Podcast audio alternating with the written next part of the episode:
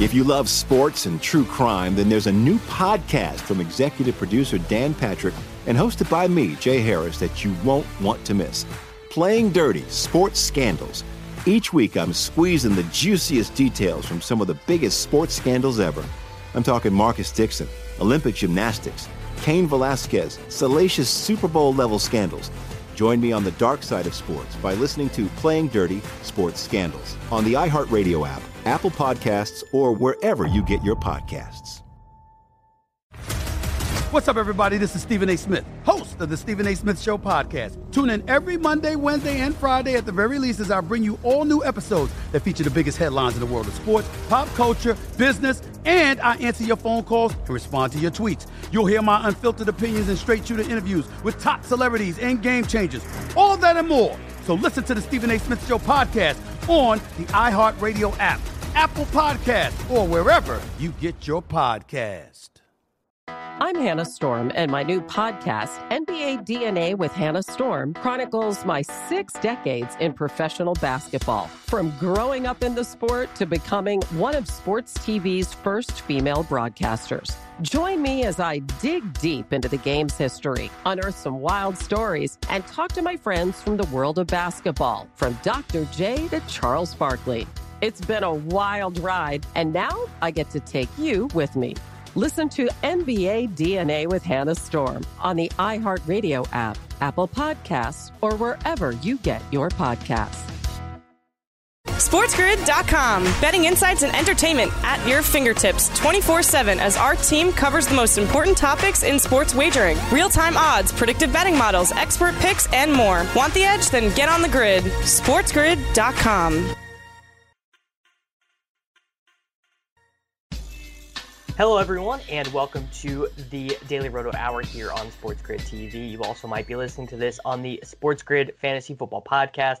My name is Davis Mattek. You guys can find me on Twitter at Davis Mattek. I'm joined today by Colin Drew. We are doing another live draft in the Best Ball Mania Championship on Underdog Fantasy. Uh, this time we are not drafting straight off of the projections. Colin, I, I gotta say, I did go in and look, and uh, you're right, I was too high on Tarik Cohen. So we have we have hashtag adjusted the ranks on on yeah. Tarik Cohen.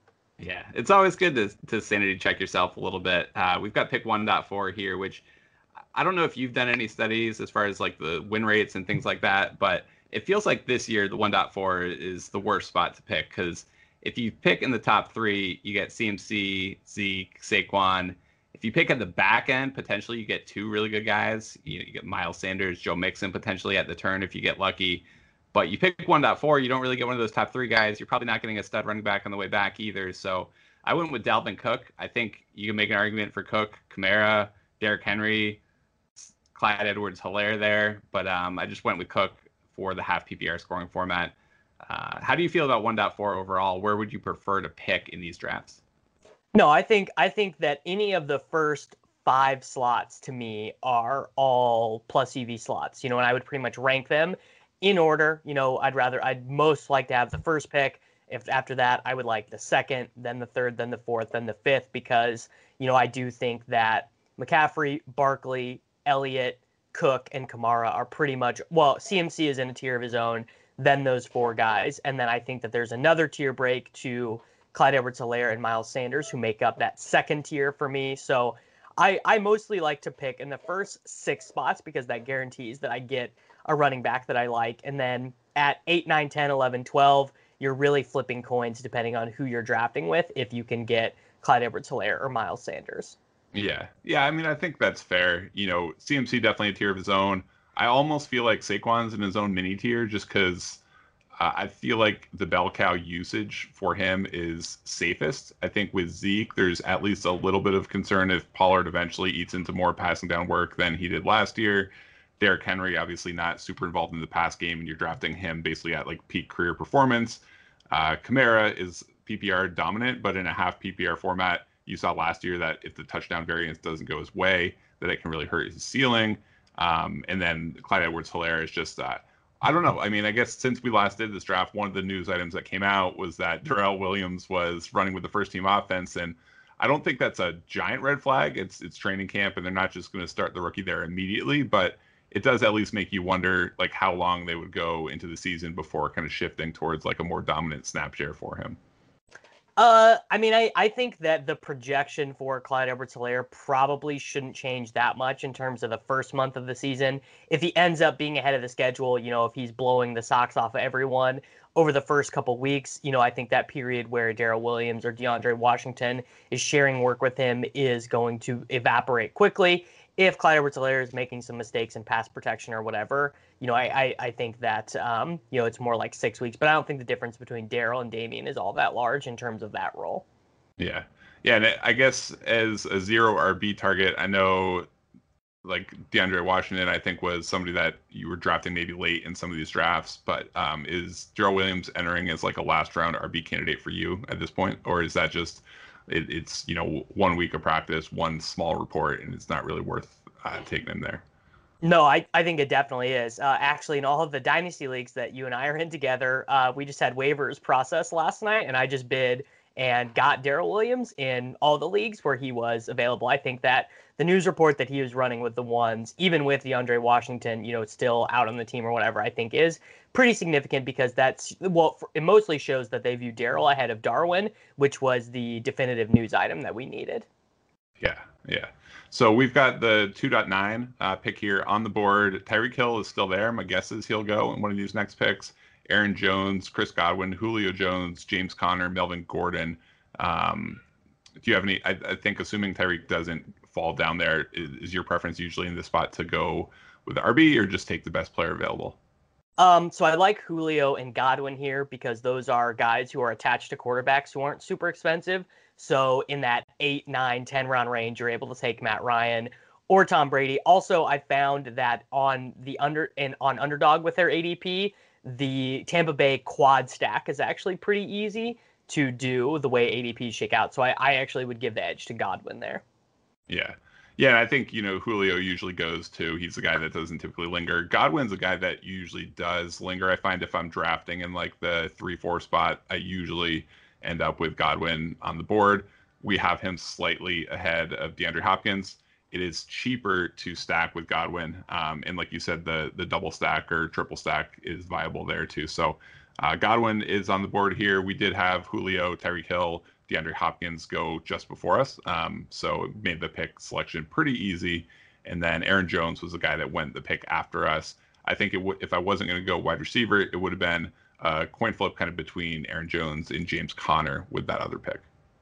Yeah, uh, and James Conner, you can sometimes get him there in the third round. One of the cases where he is more expensive on underdog than he is on other sites. You know, sometimes you can get James Conner in the mid to late third on the FFPC and some of these other, uh, you know, some of these other sites. And the the fact that tight ends don't score as well in this format is kind of why he ends up going earlier because you know uh, Mark Andrews and Zach Ertz never go this early in that format. So we have uh, started our draft with our foundational running back. We took Dalvin Cook and then we added in a top-notch wide receiver in Chris Godwin. Basically, pretty much this is like the magic formula to fantasy drafts in 2020. You get your one anchor running back and then you can just take the guys at every position after that who you expect to score the most points and who project the best stacking options. So we'll be looking at guys like Mike Evans later. We'll be looking at Tom Brady, obviously.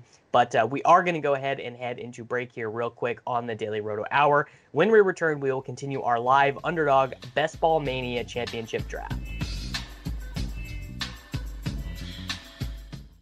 SportsGrid.com. Betting insights and entertainment at your fingertips 24 7 as our team covers the most important topics in sports wagering real time odds, predictive betting models, expert picks, and more. Want the edge? Then get on the grid. SportsGrid.com. If you love sports and true crime, then there's a new podcast from executive producer Dan Patrick and hosted by me, Jay Harris, that you won't want to miss. Playing Dirty Sports Scandals. Each week, I'm squeezing the juiciest details from some of the biggest sports scandals ever. I'm talking Marcus Dixon, Olympic gymnastics, Cain Velasquez, salacious Super Bowl level scandals. Join me on the dark side of sports by listening to Playing Dirty Sports Scandals on the iHeartRadio app, Apple Podcasts, or wherever you get your podcasts. What's up, everybody? This is Stephen A. Smith. When I'm not at my day job, First Take, you can find me in my studio hosting the Stephen A. Smith Show podcast. Tune in every Monday, Wednesday, and Friday, at the very least, as I bring you all new episodes that feature the biggest headlines in the world of sports, pop culture, business, and politics. You'll hear my unfiltered opinions on those nauseating Cowboy fans, the chaos in Washington, D.C., and trending topics on social media, as well as my straight shooter interviews with top celebrities and game changers. And I occasionally give out love advice. Yes, it's true. If you want to know my true feelings about something, I'll give it to you straight. So listen to the Stephen A. Smith Show podcast on the iHeartRadio app, Apple Podcasts, or wherever you get your podcast. I'm Hannah Storm, and my podcast, NBA DNA with Hannah Storm, digs deep into the history of professional basketball, along with my own as one of the first female sportscasters. Now let's get you up to speed on what else happened around the NBA today. We talked to all sorts of people I interacted with, from Dr. J to Charles Barkley and recap iconic moments. Yes, he's got it. He, here he comes. Ray rock the baby to sleep and slam dunk. As well as some of the wild stories behind the scenes. We were like, what? What are we in for? The scoreboard crashes before we even tip a game off. Today, the NBA is a global sports and entertainment giant. Players are multimillionaires and cultural icons. Iguodala to Curry, back to Iguodala, up for the layup. Oh, blocked by James. LeBron James. And these stories are about how we got here, both on and off the court. And what's next? Listen to NBA DNA with Hannah Storm on the iHeartRadio app, Apple Podcasts, or wherever you get your podcasts.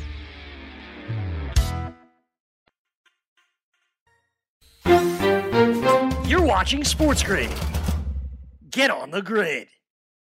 Hello, everyone, and welcome back from break here on the Daily Roto Hour on Sports Grid TV. My name is Davis Mattek. I am joined by Colin Drew today as we continue our series of Underdog Best Ball Mania Championship drafts, doing live drafts to kind of talk about ADPs, risers, fallers, and all, you know overall team construction this year in fantasy football. Uh, are we on the clock in the third, or have we already selected? Yeah, we just made our selection. We got another running back. Uh, James Conner did fall to 3.4. It was a decision between him, Kenny Golladay, Juju Smith Schuster. I've drafted a ton of Juju already in these drafts, so I think that was one of the decisions for me. Yeah. So was Mike Evans already off the board? Had he gone before the 304? Yeah, he did go early, and I was definitely leaning towards Evans if we would be able to kind of set up that double stack. But um, probably not going to be able to do it with Evans. I think the other options to double stack with Tampa, you can do it with Rob Gronkowski at the tight end position um, if you want to go there, or you can do it really late if you want to take like your second tight end, OJ Howard, in the last round of some drafts. He falls that deep. So I think we're still live for a double stack with Tampa.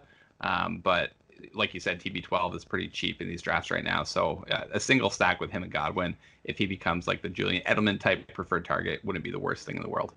Yeah, and we got that report actually from Peter King earlier in the week that Rob Gronkowski might be third on the team in tight end snaps, with OJ Howard kind of as the primary first and second down tight end.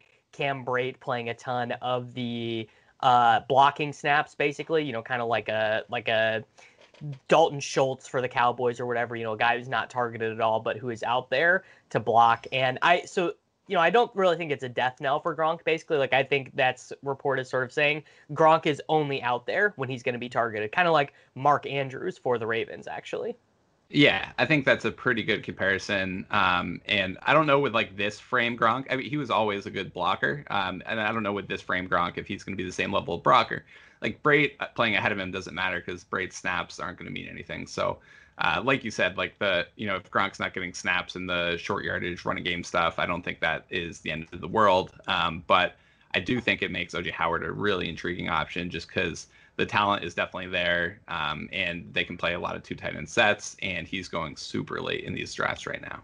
Yeah, I uh, so so when when drafting Tom Brady and uh, not getting Gronkowski, I or even with Gronkowski, either way, but I I, I do not mind taking OJ Howard 16th, 17th, 18th round. I think that uh, it, it's maybe one of the more unique ways because looking looking at these prices, you know, I actually think the Bucs are going to be ending up one of the teams that I stack the most on underdog, probably. which, which is interesting. I mean, they were the team that was because I didn't even like them. Last year we stacked them the most too with with Jameis. Yeah. Um, I mean, you just, I mean, it'll be really interesting to see what the offense does and whether or not they need to be as aggressive as they were last year. I think that's like the the caution flag potentially is if they're more efficient. Maybe they're not quite as good for fantasy as they were last year, but um, we'll see how that shakes out. Yeah, I, I, I mean, think regardless, OJ Howard. Against the, we're we're rooting against the Buccaneers defense, right? We need the Buccaneers defense to have, uh, you know, very similar outputs to what they did last year. I think. Yeah, I think regardless, I mean, OJ Howard ends up being, especially if you start with a high draft capital tight end like Travis Kelce, like waiting for OJ Howard as your second guy makes a, a lot of sense right now. Yeah, I, I definitely like that. And we didn't even really talk about it, but I thought the James Conner pick made great sense. You know, keeps us from taking guys in the running back dead zone. Our projections are pretty high on him. Just thinking that it's very likely that, in, in at least until he gets injured, he's just going to play the same role he did when healthy last year. So at, at the 4.9, we're going to have a choice between Dave Montgomery, Mark Ingram, and Tyler Lockett or DJ Chark here. I don't think we're quite, or Cooper Kupp, I guess, would be the other wide receiver. We're not quite at the dead zone, but do you take a running back here? Or do you go with a wide receiver? Yeah, I think we go Lockett or Chark. Uh, Chark is the more stackable guy. Lockett is the guy who's a little bit better for best ball due to the spiked week. So don't no, no real preference between the two of those guys. Yeah, yeah, I went with Lockett. I feel safer with it, and I think the upside season is pretty similar. It, it wouldn't be the most shocking thing if the Jags absolutely tanked. So um, that was just the tiebreaker between those two guys. I don't think either of them would have been a really bad pick. Um, and like you said, it's easier to stack with Chark, but a little bit more question marks there too. Uh, yeah, I mean, if the like if the Jaguars absolutely tank this season, uh, it's gonna be probably bad for me because our rankings are pretty high on Chark and Shenault. and actually, the fact that Gardner Minshew adds a little bit of rushing does mean that he's a little bit higher in our projections on Sports Grid than uh, you know than the average ranking or whatever. So I, I I'm hoping that the Jaguars are down 14 points at every halftime and they throw 45 passes a game. That'd be pretty ideal. Yeah, at the 5.4, I was really hoping DK Metcalf would have fallen there because that's another way you can set up the double stack, but he did get sniped before we were able to pick again. So we're going to have a pretty similar choice as far as running backs. David Montgomery is still going to be on the board. Cam Akers types are on the board, or shoring up another wide receiver position with Cooper Kupp. Um, is, so is DeAndre I, Swift gone already? DeAndre Swift just went, yeah. So it's okay. it's Montgomery, Singletary, Akers at running back, Kareem Hunt at running back, or Cooper Kupp at wide receiver. Uh, yeah, I mean, I would lean Kupp there again. You have good, pretty good stack equity with Jared Goff, and also Tyler Higbee in like the ninth round sets up the double stack there, and we don't have to invest too much in quarterback. And uh, DeAndre Swift is my new favorite guy in the fifth round. After reading these training camp reports for the first couple days, I think the chances of Swift being a league-winning player have really increased in my mind, like over this last week. Yeah, that's that's interesting. Um, was there any specific report? Is it is it more performance based or is it about like role and not really being as worried about Kerryon Johnson maintaining like a, a healthy amount of the rushing workload? So Kerryon Johnson hurt his knee about ten months ago now. He's still wearing a gigantic brace. There's been a couple pictures and videos of him just wearing this brace that honestly probably weighs more than I do. Like it's absolutely massive. And then all of the beats are saying like it's just pretty much all Swift with the first team. Uh, hasn't had any flubs in pass protection, has been catching passes. And yeah, I mean, it just basically seems like Kerryon Johnson is a handcuff at this point and not a guy who's going to work a ton with the first team. Yeah, I mean, that would definitely be sick if it was true. Um, I always get concerns with like Matt Patricia just coming from like the right. Belichick tree of whether or not they'll actually utilize someone like an alpha. But um, I think two running backs in that offense were potentially going to be viable anyways. So I think you're drafting if you're drafting Swift there, you kind of have like a decent workload regardless, and then you do have like the upside to smash if he does end up getting like the alpha thing. So I think the you're kind of drafting that the median, but the ceiling, like you said, is potentially a lot higher. Yeah, like so for example, I've moved him ahead of Cam Akers. I was drafting Cam Akers ahead of DeAndre Swift for a lot of the offseason. I've flip flopped that now. And also, I've moved J.K. Dobbins out of this range entirely. I've moved, I've moved Dobbins into like the uh, Tony Pollard, Boston Scott, DeAndre Washington level of guys, where I basically you any production you get in the first eight weeks of the season is kind of a bonus. Yeah. So Mark Ingram probably another guy that I mean massive touchdown upside showed that last year. A guy that you're probably a little bit higher on now than you were a week or two ago if you're moving Dobbins down the board. Uh, yeah. Uh, I mean, always not saying gross. you're going to take him in the third round, but just like higher yeah. than you were before. Yeah. Well, it just feels so gross to take a 34 year old running. I don't actually think he's 34, but he's over the age. He's over the age of 30. Uh, you know, even last season when he crushed, he still wasn't playing 50% of the snaps. Like there, there are a lot of ways where all of the running backs there end up being bad for best ball if their touchdowns are kind of you know week weeks one through six, it's one guy. Week six through twelve, it's another guy. Then maybe sure. Justice Hill, Gus Edwards. Like it, there's just a lot of ways it can get messy there. Yeah, yeah. I would say the other guy I've been taking a little bit more, um, and I don't think this is going to happen, but I do think it's in the range of outcomes. Is Dave Montgomery at running back, kind of in that fifth round. Uh, I think, I mean, you saw with Tennessee and Derrick Henry what happened if the offense improved a little bit. They were able to get into better game scripts. And so you could sell yourself on Montgomery having that opportunity if the Chicago offense is able to improve a little bit with Foles at quarterback, get a little bit more efficient, get into better game scripts, maybe get rebound defensively to where they were a couple seasons ago. And he could end up, you know, he's going to get like 250 carries. And so he could end up like a 300 touch guy with a better offense. He could stumble into like 10 or 12 touchdowns on the upside. So he's the other guy that I think um, not a sexy pick, but does have some upside in the fifth round. But we did take Kupp there, correct? Yes, we took Kupp. Yeah.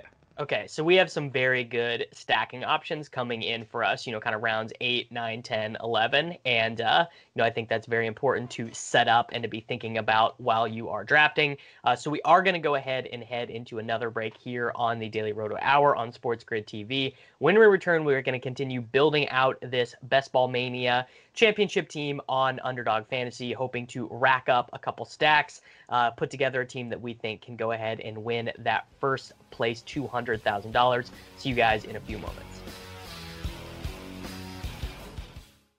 SportsGrid.com. Betting insights and entertainment at your fingertips 24 7 as our team covers the most important topics in sports wagering real time odds, predictive betting models, expert picks, and more. Want the edge? Then get on the grid. SportsGrid.com.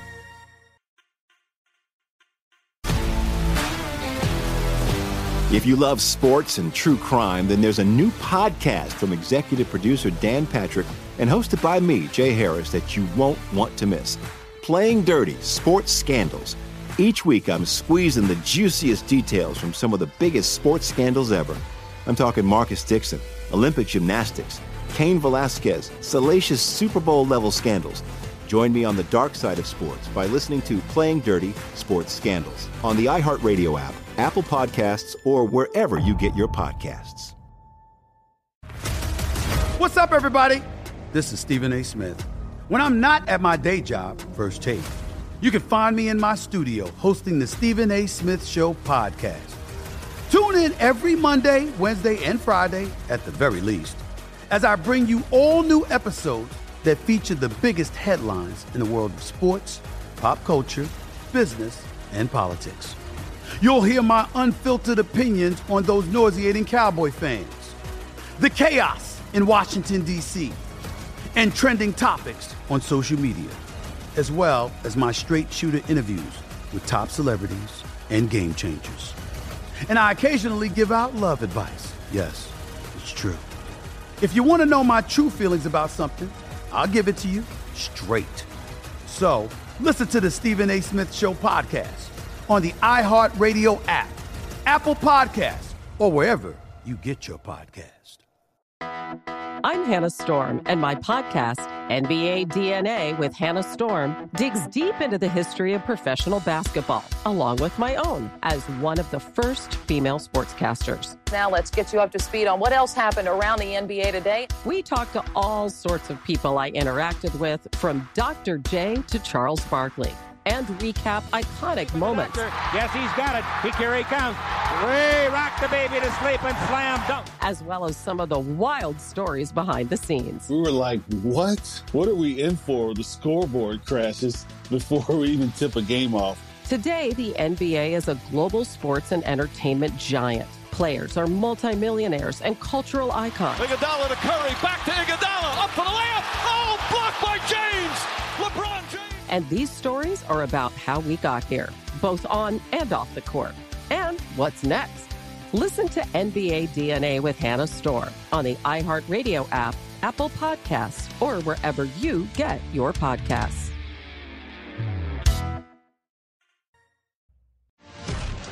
Hello, everyone, and welcome back from break here on the Daily Roto Hour on Sports Grid TV. I am Davis Mattek, joined by Colin Drew as we live draft an underdog best ball mania fantasy football championship team trying to uh, gather in our stacks. We are here on the clock in the sixth round. And uh, what direction are we going here, Colin?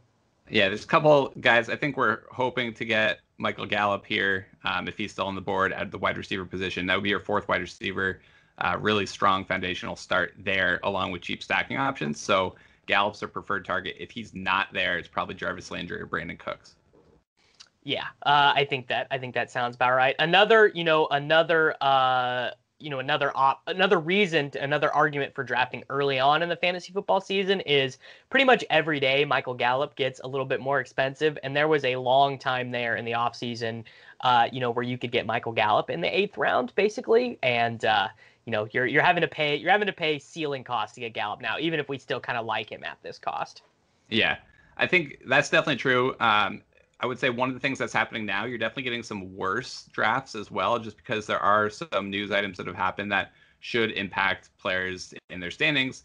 You know, someone just took AJ Green when we took Michael Gallup, and so I, I, think you know you do get some of the people who are just kind of drafting off like the ADP list and stuff like that. Now that news is starting to shift people around drafts a little bit. So I guess that's the benefit of going kind of now. Um, but you you don't have quite as much baked in upside if you hit like the the totally perfect draft.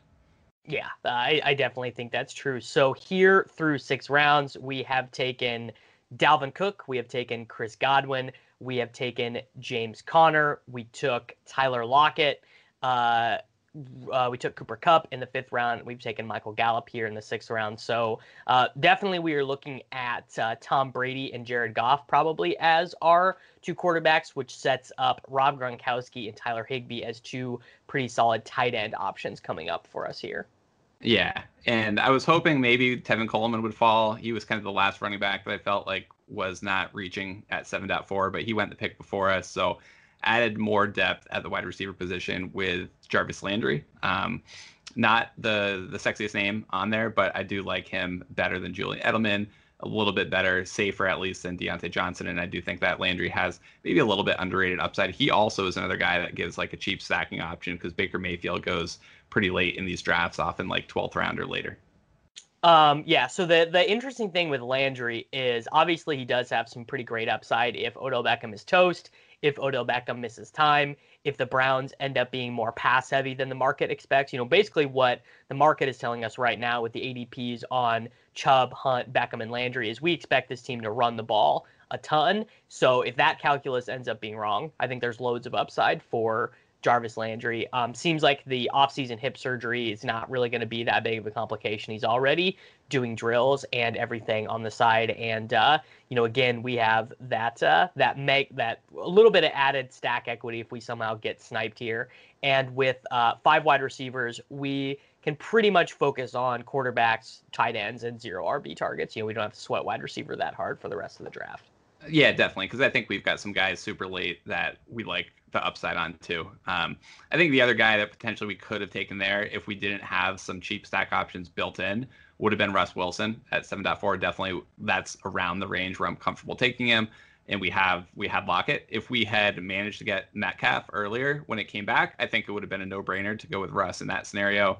This one I would have been fine with. Um, and maybe that'll be maybe we'll regret that if we get sniped later. But I think we have enough options to stack later that it's not the worst thing in the world.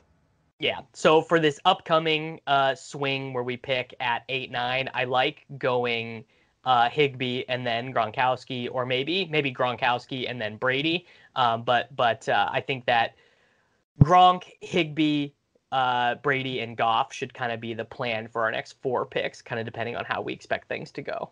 Yeah, yeah. I still feel like it might be a little reachy on Gronk, just given what you were talking about. Um, right. But hopefully, hopefully Higbee's there. His ADP is 94.3, 94.3. So I think it's likely he'll be there. And then we probably have to reach a little bit on Tom Brady just based on where we would end up picking. If I think there's no doubt that he'll be available for our next pick, which would be the fourth pick of the or I, we'll go, you know, Higbee hopefully in the eighth round. Brady will definitely be there in the ninth round, but I don't know if he'd make it all the way back to us in the tenth. So if we do want Brady, I think that would be a spot where we need to reach a little bit. Yeah, uh, I I tend to see like that's kind of what happens in these drafts where Brady and Ryan specifically end up being guys who eh, obviously this makes no sense, but it feels like they almost always go higher than their ADP based on completing the stacks. You know, kind of the sharper the draft, the more likely you are to see.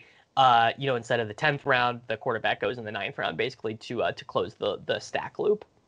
Yeah, yeah. I mean, I would I would say that probably like 25 or 35 percent of the field is thinking about stacks and and the rest yeah. probably aren't but it has become a more popular talking point this year than it was last year when we were kind of operating in the similar mentality definitely um, and i i so also a note on Higbee. he was a guy that i started out the year you know not being particularly high on and kind of just looking into things a little bit more this was something that our buddy pat Kerrane noted is that for for kind of higbee's last two seasons he's not been like overly productive until that stretch last year, but he was a guy who was targeted a really high percentage of the time when he was on the field, like relative to his snaps into his routes run. He was targeted a ton, and I I don't really see much of an impediment to him playing a ton this year, basically. So I'm I'm more into Higbee now than I was, you know, kind of back in April and June.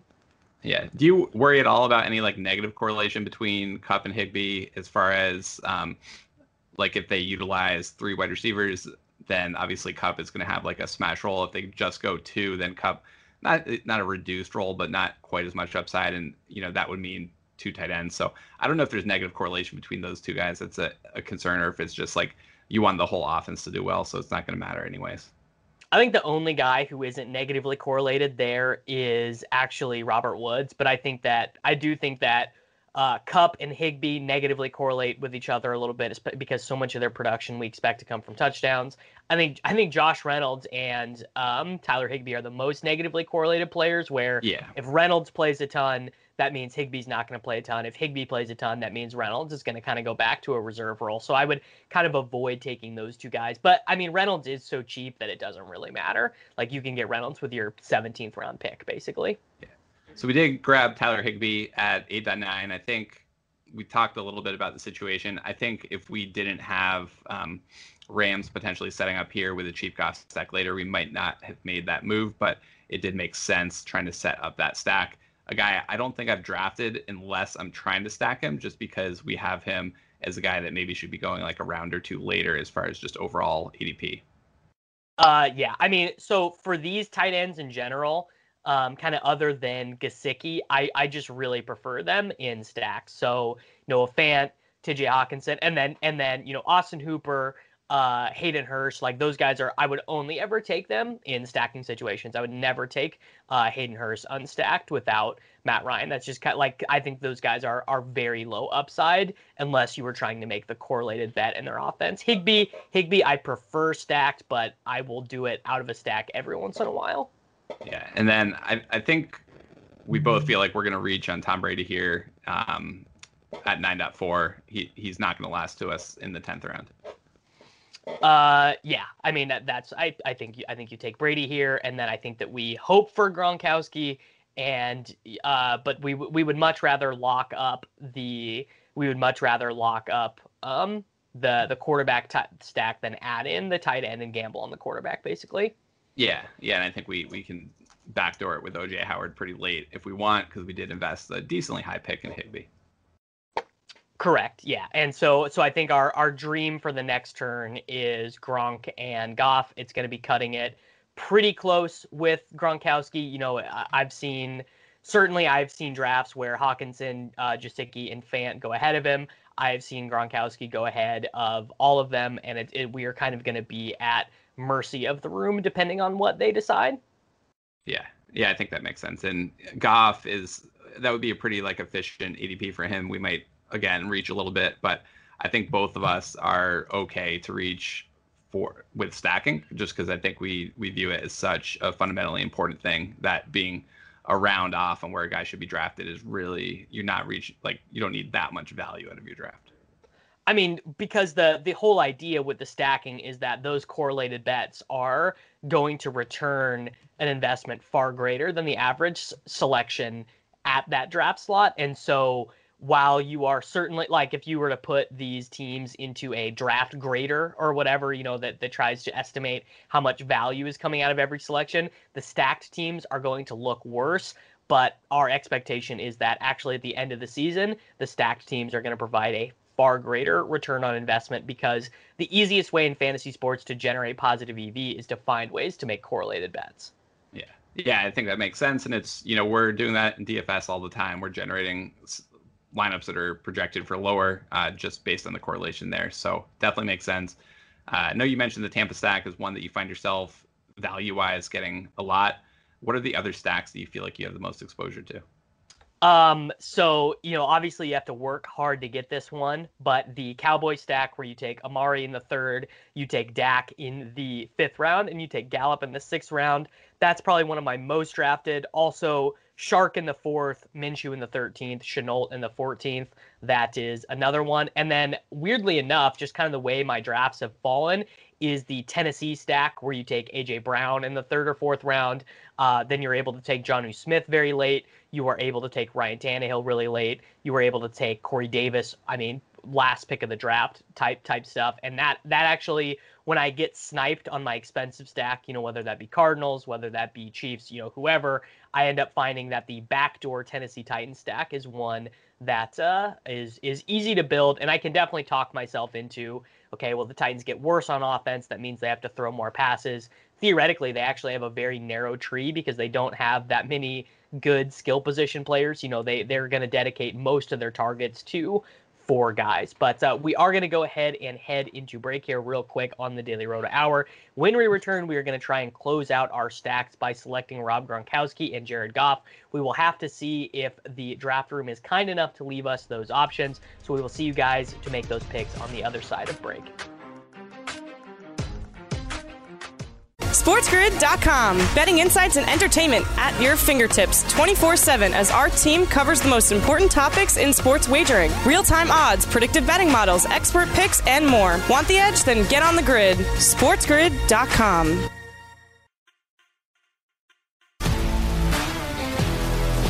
If you love sports and true crime, then there's a new podcast from executive producer Dan Patrick and hosted by me, Jay Harris, that you won't want to miss. Playing Dirty Sports Scandals. Each week, I'm squeezing the juiciest details from some of the biggest sports scandals ever. I'm talking Marcus Dixon, Olympic gymnastics, Cain Velasquez, salacious Super Bowl level scandals. Join me on the dark side of sports by listening to Playing Dirty Sports Scandals on the iHeartRadio app, Apple Podcasts, or wherever you get your podcasts. What's up, everybody? This is Stephen A. Smith. When I'm not at my day job, First Take, you can find me in my studio hosting the Stephen A. Smith Show podcast. Tune in every Monday, Wednesday, and Friday, at the very least, as I bring you all new episodes that feature the biggest headlines in the world of sports, pop culture, business, and politics. You'll hear my unfiltered opinions on those nauseating Cowboy fans, the chaos in Washington, D.C., and trending topics on social media, as well as my straight shooter interviews with top celebrities and game changers. And I occasionally give out love advice. Yes, it's true. If you want to know my true feelings about something, I'll give it to you straight. So listen to the Stephen A. Smith Show podcast on the iHeartRadio app, Apple Podcasts, or wherever you get your podcast.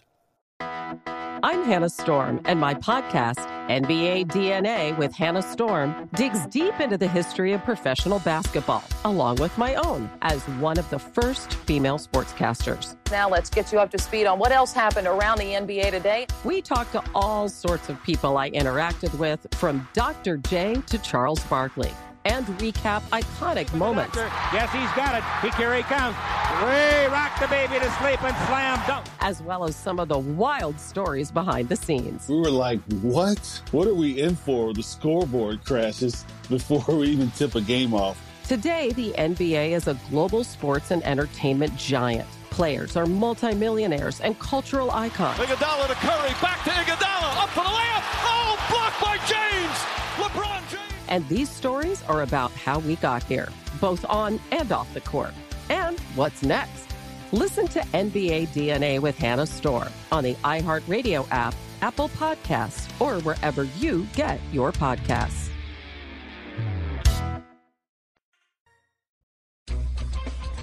Hello, everyone, and welcome back to the Daily Roto Hour here on Sports Grid TV. I am Davis Mattek, joined by Colin Drew, as we attempt to win the Best Ball Mania Fantasy Football Championship on the Underdog Fantasy app. We are live drafting a team now, about to make our selections in the 10th and the 11th round, trying to close out some stacks. How is the board looking, Colin? Yeah, we're up in three picks here right now. All their guys are still available. Um, Gronkowski is the most likely one to get sniped just because there's guys drafting right before us who haven't taken a tight end yet. But I think most likely he'll still be there in two picks. And then Goff, it would be a shock if he he's being drafted like 150th overall. So uh, in the 11.4, he definitely should be available. You could even make an argument uh, that he you know, would be available later. So we actually did get sniped on Gronkowski. So we're going to miss on the double stack there. I don't think that's the end of the world. I do think that with this pick, it's still a little too early to reach on Goff. Um, yeah. So I'm going to add Alexander Mattison as a running back, zero RB selection, just because we're a little light there. And um, I, I don't love having both Cook and Mattison on the team, but I think it does provide like a really, like almost a guaranteed RB1 regardless of what happens. So I don't think it's the worst in the world. I don't think we've reached on the selection either. It was just a guy I would have probably taken regardless of if we had Cook or Zeke at the running back position. Um, I think the backfield can support two backs. Uh, yeah, I mean, so I, I especially because first off, you know, we're not sure if the Best Ball Mania is going to fill, right? Uh, so I think they're probably we're going to be competing against a little bit, uh, you know, kind of fewer fewer teams than the overall prize pool. Like I think as the prize pool gets or as the amount of entrants gets smaller, the more it is okay to use a roster spot on a handcuff. And I and I do think this is a scenario where there's a clear one, a clear two. You know, I don't think that. Uh, Mike Boone, C.J. Ham, Ameer Abdullah. I don't think those guys are going to end up playing significant roles, even if uh, uh, if Alexander Mattison was the lead back, basically. Yeah, and then our, our other option with this pick, so we can pick uh, Jared Goff, which is a bit, bit of a reach. We could gamble on Goff or Baker Mayfield being available later, um, or we could draft Darrell Henderson, like Ke'Shawn Vaughn, more kind of zero RB type targets. So I think with both Higbee and Kupp, it would be sort of a disaster to get sniped on Goff. So I'd rather take yeah. him here. I definitely agree with you there. Uh, always a little bit concerned that some of the running backs just like go off the board. This is typically the range where you start to lose some of those guys, but I definitely agree, especially since we overpaid maybe a tiny bit for Higbee. We got Kupp at a pretty efficient price, but the double stack is is pretty nice. And obviously, we need a bounce back season from Goff. Yeah, and I mean, you know, the Rams were not as bad as people remember, right? They were seventh in the NFL in points scored. They were 11th in the NFL in yards gained. So, uh, yeah, I mean, I, I, I think Goff is fine.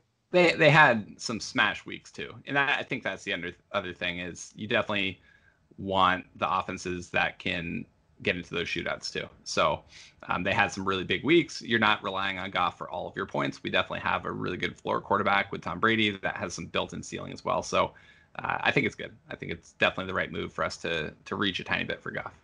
So kind of mapping out our next couple picks, we are probably going to hope to get you know a couple of Boston Scott, Tony Pollard uh, DeAndre Washington, Jerick McKinnon, Lynn Bowden Jr., some of those, uh, you know, preferably we would get some guys who have uh, some standalone value as well as massive contingent value at the next turn. Uh, we probably, in, in the later rounds, you know, we can target uh, OJ Howard, we can target Josh Reynolds. Uh, we could even take Gerald Everett with our with our 18th pick or whatever as well as we wanted. Like there are, I think there, or even Scotty Miller or Justin Watson with our final selection if we wanted to build in uh, a little bit uh, a little bit of you know Mike Evans injury. Uh, you know, uh, maybe Chris Godwin plays on the outside. They need a slot wide receiver or something like that. Yeah, yeah, I think those are all options. We are set up right now is two quarterbacks, three running backs, five wide receivers, one tight end, and we did invest decent amount of draft capital into those wide receivers. Really solid five wide receiver set. So I think we're we're really hoping that some of these running back targets are still there. If they all get sniped, we're definitely going to be in a little bit of a, a dicey like position at running back where we're going to have to gamble on people. Uh, one of the guys who's been falling way down the boards on reports that he may start the season on pup and may not be available until after week six is Sony Michel. Um, I think him and Damien Harris are both pretty interesting guys, um, just as far as potential uh, guys that could have bigger roles for condensed periods of time. Uh, versus having like value throughout the season. So, um, Michel, if he's there like in the 12th round at like 12.9, which sometimes he is now, um, is a guy that I think is pretty interesting too. A guy that I've ended up taking more lately than I was earlier in the season, despite the news kind of suggesting that like it's not optimal news in his favor. I think he's falling to a point where it can still be a decent draft pick.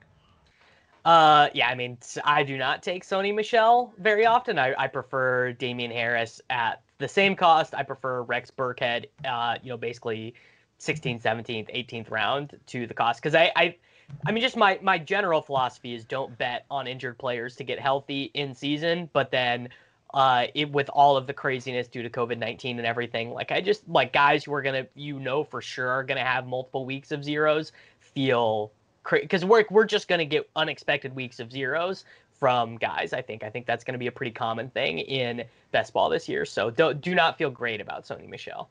Yeah.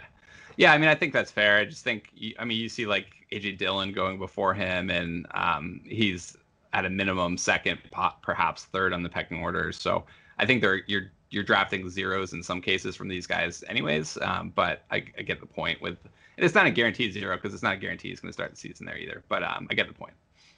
Yeah. Uh, and I mean, certainly there is a, a, role where, you know, Sony Michel is playing with a running quarterback. It opens up lanes. They're going to be near the goal line a lot more. Like, I, I can see things working out for Sony Michel. I'm just really unimpressed with him as a player.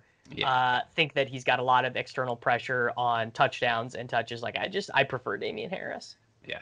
So um, coming up, you know, we definitely need running backs. Um, at some point, Sony Michel, Chase Edmonds are some of the guys that are available there, along with Adrian Peterson, Justin Jackson, um, and it, it, gets gutted pretty quickly. So I definitely think we're going to need to take a running back at 12.9. If we didn't, we could consider a tight end like Austin Hooper, um, Noah Fant, um, and the wide receivers available will be like Breshad Perriman.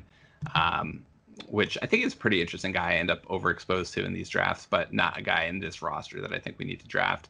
I think ideally we're hoping Chase Edmonds is is there in three picks. Yeah. Uh, and then I think we go running back again with our back end selection. Uh, so I think I think we do go Edmonds here for sure. And then, you know, I, I think that then we get in the group of well, is DeAndre Washington available or has he already been selected? Oh, he's way off the board. Okay. So I mean, it, uh, he's a guy who like his you you got to be drafting with people who are good because his you have to search for him right because his ADP is right about 145 now on underdog. You know, so so he he doesn't always. It's so interesting. Like the guys who are freshly valuable always end up getting by selected by someone who's on top of it because you have to be like literally sitting there in the draft. Like you got to go search for yeah. them. And one of the nice things about Underdog is you can upload your projections directly into the site, and we do offer projections for free at sportsgrid.com. So if you want access to Davis's projections, Daily Roto Model projections, you can get those. You can download those to a spreadsheet. Can upload your rankings into Underdog, and so yeah, a lot of people aren't doing that and are drafting off the ADP or whoever is viewable on the mobile app. But the guys who do upload rankings definitely have a big leg up when there's new shifts like DeAndre Washington. So um, definitely definitely think that the people are reaching on those guys are doing it for a reason. They're not just kind of control effing their way to find them. Yeah. So who do we have? Uh, so at, so do we take Chase Edmonds? Yeah. So we got Chase Edmonds, which I feel good about. Um, and then the next guys at running back is going to be 13.4. Sony Michel, Adrian Peterson, Justin Jackson, Nyheim Hines, Devonta Freeman, Darrynton Evans, Joshua Kelley, Jamaal Williams, Anthony McFarland. So not a lot of really good I, I would here. take Jerick McKinnon here if I was if I was drafting uh, uh on my own. Yeah. Um, and I, it feels like a reach for McKinnon. I mean, I, it's definitely the anti-Matic profile of player. Um, oh, I guess Tarik Cohen is the other guy who's still available. Well, so we already we're gonna, have. We're gonna take Tarik Cohen if All he's right. available here. I know, mean, we- you want Jerick McKinnon. He's going to be a third down back at best, and you don't even know that for sure on a run heavy offense. And Tarik Wait Cohen, until he. No, he's beating out Mostert and Coleman straight up, dude. The jet. don't- he's the jet. Yeah, I, so I, I don't I don't mind Jerick McKinnon, and especially on this type of roster where we went like a couple early and then we waited for a while.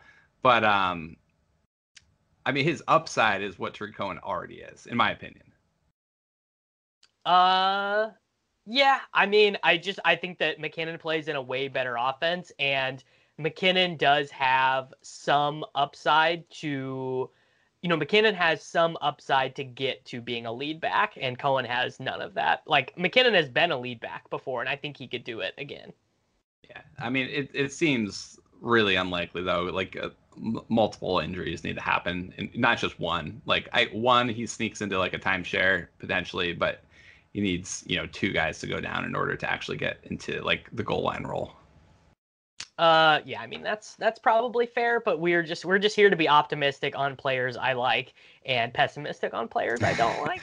One of the Uh, one one of the stacks that we missed on, and if it if we'd known it had fallen there, we probably would have not reached on um, Brady a little bit. But Josh Allen ended up going in like the ninth round, and uh, you could get the Brown Allen stack in like eight, nine, ten, and that's a really good value in some of these drafts because. Uh, especially like Diggs is reasonably cheap too, so I, I do think the Bills stacks are um, pretty interesting from a value perspective. You just can't plan on it because they're not always there. Uh, yeah, I, I mean, I think that like that's a that's a stack that has super high spiked week potential. Like there are going to be some like John like John Brown is just going to stack up weeks of like five points, but like he's also going to have a couple weeks of 35, and then you know the weeks where John Brown and and Diggs you know don't do a ton.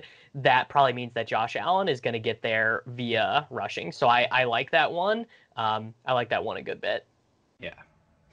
And it's always interesting to see how far certain guys fall and try to understand whether it's stacking related. The guy who's fallen quite a bit this this um, draft is Daniel Jones. Is still kind of on the board going into the 14th round. Um, and Baker Mayfield is still there as well. So we we definitely could have potentially waited on Goff. Not a guarantee, and I think it was right to take him, but it's potential two round reach for us to, to, to take him in this scenario. Yeah, I think the I think that seems uh, right about right. So we are at two quarterbacks. We have five running backs, five wide receivers, and one tight end. So I think that uh, with our next pick, we are probably looking at uh, one tight end. You know, hopefully OJ Howard probably, and then I I also like Irv Smith Jr. as another late round tight end, and then depending on the values, a running back or a wide receiver. Yeah, I, I mean, I think if you wanted McKinnon on this team, this would be the spot to take him. Um, Yeah. 14.9 roughly where he would go, and I think with this specific team, I think like a two six eight two formation would be ideal. There aren't really any other running backs I feel great about later, so um, hoping we get McKinnon here, and then we can both leave a little happy. We got Cohen, we got the poor man's Cohen, and, and we're just loaded up. Yeah. Uh, you know, the the McKinnon rocket ship, you you definitely want to be on board. Don't do not be leaving Jerick McKinnon to your uh to your league mates. But yeah, I mean, I feel good. We have a couple stacks. We have a couple backdoor stack options here. Uh, can even close the loop on Tom Brady with uh, Justin Watson or Scotty Miller a little bit later. Uh, OJ Howard is, uh, I think, a, a really a good asymmetrical upside selection where he's going to play a little bit, probably lucks into three or four touchdowns on, uh, you know, an equilibrium basis, but has upside for more if anything happens to Gronk. But we are going to go ahead and head into our final break here on the Daily Roto Hour on Sports Grid TV. When we return, we will close the show out with uh, our full drafted team and uh, leave you guys with our thoughts on how it went. So see you guys in just a few minutes on the other side of break.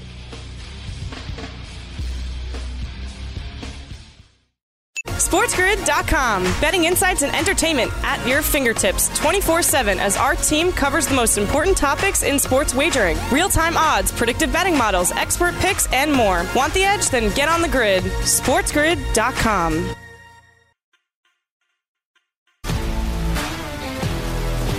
If you love sports and true crime, then there's a new podcast from executive producer Dan Patrick and hosted by me, Jay Harris, that you won't want to miss. Playing Dirty Sports Scandals. Each week, I'm squeezing the juiciest details from some of the biggest sports scandals ever. I'm talking Marcus Dixon, Olympic gymnastics, Cain Velasquez, salacious Super Bowl level scandals. Join me on the dark side of sports by listening to Playing Dirty Sports Scandals on the iHeartRadio app, Apple Podcasts, or wherever you get your podcasts. What's up, everybody? This is Stephen A. Smith. When I'm not at my day job, First Take, you can find me in my studio hosting the Stephen A. Smith Show podcast. Tune in every Monday, Wednesday, and Friday, at the very least, as I bring you all new episodes that feature the biggest headlines in the world of sports, pop culture, business, and politics. You'll hear my unfiltered opinions on those nauseating Cowboy fans, the chaos in Washington, D.C., and trending topics on social media, as well as my straight shooter interviews with top celebrities and game changers. And I occasionally give out love advice. Yes, it's true. If you want to know my true feelings about something, I'll give it to you straight.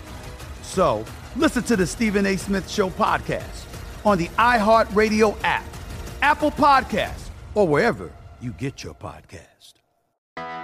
I'm Hannah Storm, and my podcast, NBA DNA with Hannah Storm, digs deep into the history of professional basketball, along with my own as one of the first female sportscasters. Now let's get you up to speed on what else happened around the NBA today. We talked to all sorts of people I interacted with, from Dr. J to Charles Barkley and recap iconic moments. Yes, he's got it. He, here he comes. Way rock the baby to sleep and slam dunk. As well as some of the wild stories behind the scenes. We were like, what? What are we in for? The scoreboard crashes before we even tip a game off. Today, the NBA is a global sports and entertainment giant. Players are multimillionaires and cultural icons. Iguodala to Curry, back to Iguodala, up for the layup. Oh, blocked by James. And these stories are about how we got here, both on and off the court. And what's next? Listen to NBA DNA with Hannah Storm on the iHeartRadio app, Apple Podcasts, or wherever you get your podcasts. Hello, everyone, and welcome into our final segment here on the Daily Roto Hour on Sports Grid TV. I am Davis Mattek, joined by Colin Drew. We are wrapping up our underdog Best Ball Mania championship team. I think this actually is the championship team, Colin. Uh, so why don't you why don't you read for the people what we got here? It's going to be a tough battle between our Mahomes triple stack and this team here, but we did get did pretty well. We got some good correlations going. So Tom Brady, quarterback, Jared Goff, the quarterback, both those guys we reached maybe a round or two on in ADP to complete stacks, which I think we both felt was appropriate. At the running back position, we've got both Dalvin Cook, Alexander Mattison. We've got James Conner as our RB2. And then we've got some upside guys that don't necessarily have roles. Chase Edmonds, Jerick McKinnon, Darrel Williams, I think has a, a lot of potential if he does end up sticking with the ones, even in a part-time role. And we've got Tarik Cohen as kind of the the missionary play, giving us a little bit of a safe floor. At wide receiver, we got Godwin with Brady. We've got OJ Howard at tight end with Brady. He was a late pick for us that I think has asymmetrical upside. Tyler Lockett, Cooper Kupp, Michael Gallup, Jarvis Landry, Josh Reynolds, Miles Boykin, and Tyler Higbee. So we've got a little bit of a Rams onslaught here, which I think has potential. And then we've got the the Bucs stack as well. Um, I thought we did pretty good, at least with the quarterbacks. We might have reached on them, but we offset them with some decent values as far as the, the guys we got them stacked with. Yeah, and I mean, you know, really the I, I know it's it's fun to just draft everyone who falls by seven slots or whatever and and you know feel like you got a great value on everyone, but at the end of the day, the teams that are going to project the best in when you like assuming your team was good enough to make it to rounds, uh, you know, to make it to the playoff rounds, the weeks 13, 14, 15, 16, you are just cl- when you're you're sweating those, you're just clearly going to want, you know, the the best possible stacks. Like you just you just want to have your dudes racking up the points, especially in this format by the way. I think it maybe be a little bit different in full PPR, but touchdowns are king in this format, and and so racking up those you know four or five uh, touchdown games with that offense is just going to be the biggest thing you want. Yeah, yeah, definitely, and also just knowing if if like Goff ends up putting up a QB one, not the QB one, but a QB one season, um, you're going to have those guys rotating through big weeks at the wide receiver and tight end position. So uh, you're going to end up kind of capitalizing on Goff and also providing a little bit of a floor at the positional level. So I think that's kind of the underrated benefit of stacks. It's not just the, the offense in general. It does produce ceiling. It also produces some week to week floor, which is important just to advance out of that, you know, the the weeks one through 13 round. All right, everyone, thank you very much for listening and watching to the Daily Roto Hour here on Sports Grid TV. This has been Davis Mattek and Colin Drew live drafting a Best Ball Mania championship team on Underdog Fantasy. Hope this was useful. Hope this is helpful. We will see you back next week. SportsGrid.com. Betting insights and entertainment at your fingertips 24 7 as our team covers the most important topics in sports wagering real time odds, predictive betting models, expert picks, and more. Want the edge? Then get on the grid. SportsGrid.com.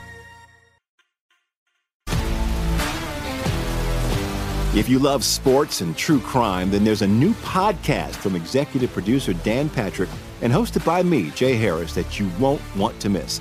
Playing Dirty Sports Scandals. Each week, I'm squeezing the juiciest details from some of the biggest sports scandals ever. I'm talking Marcus Dixon, Olympic gymnastics, Cain Velasquez, salacious Super Bowl level scandals. Join me on the dark side of sports by listening to Playing Dirty Sports Scandals on the iHeartRadio app, Apple Podcasts, or wherever you get your podcasts. What's up, everybody? This is Stephen A. Smith. When I'm not at my day job, First Take, you can find me in my studio hosting the Stephen A. Smith Show podcast. Tune in every Monday, Wednesday, and Friday, at the very least, as I bring you all new episodes that feature the biggest headlines in the world of sports, pop culture, business, and politics. You'll hear my unfiltered opinions on those nauseating Cowboy fans, the chaos in Washington, D.C., and trending topics on social media, as well as my straight shooter interviews with top celebrities and game changers. And I occasionally give out love advice. Yes, it's true. If you want to know my true feelings about something, I'll give it to you straight. So listen to the Stephen A. Smith Show podcast on the iHeartRadio app, Apple Podcasts, or wherever you get your podcast. I'm Hannah Storm, and my podcast, NBA DNA with Hannah Storm, digs deep into the history of professional basketball, along with my own as one of the first female sportscasters. Now let's get you up to speed on what else happened around the NBA today. We talked to all sorts of people I interacted with, from Dr. J to Charles Barkley and recap iconic moments. Yes, he's got it. He carry comes. Way rock the baby to sleep and slam dunk. As well as some of the wild stories behind the scenes. We were like, what? What are we in for? The scoreboard crashes before we even tip a game off. Today, the NBA is a global sports and entertainment giant. Players are multimillionaires and cultural icons. Iguodala to Curry, back to Iguodala, up for the layup. Oh, blocked by James. LeBron James. And these stories are about how we got here, both on and off the court. And what's next? Listen to NBA DNA with Hannah Storm on the iHeartRadio app, Apple Podcasts, or wherever you get your podcasts.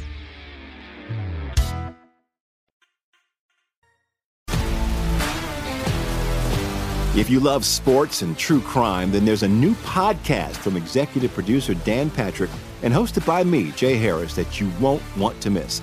Playing Dirty Sports Scandals. Each week, I'm squeezing the juiciest details from some of the biggest sports scandals ever.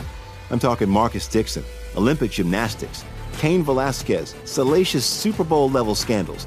Join me on the dark side of sports by listening to Playing Dirty Sports Scandals on the iHeartRadio app, Apple Podcasts, or wherever you get your podcasts.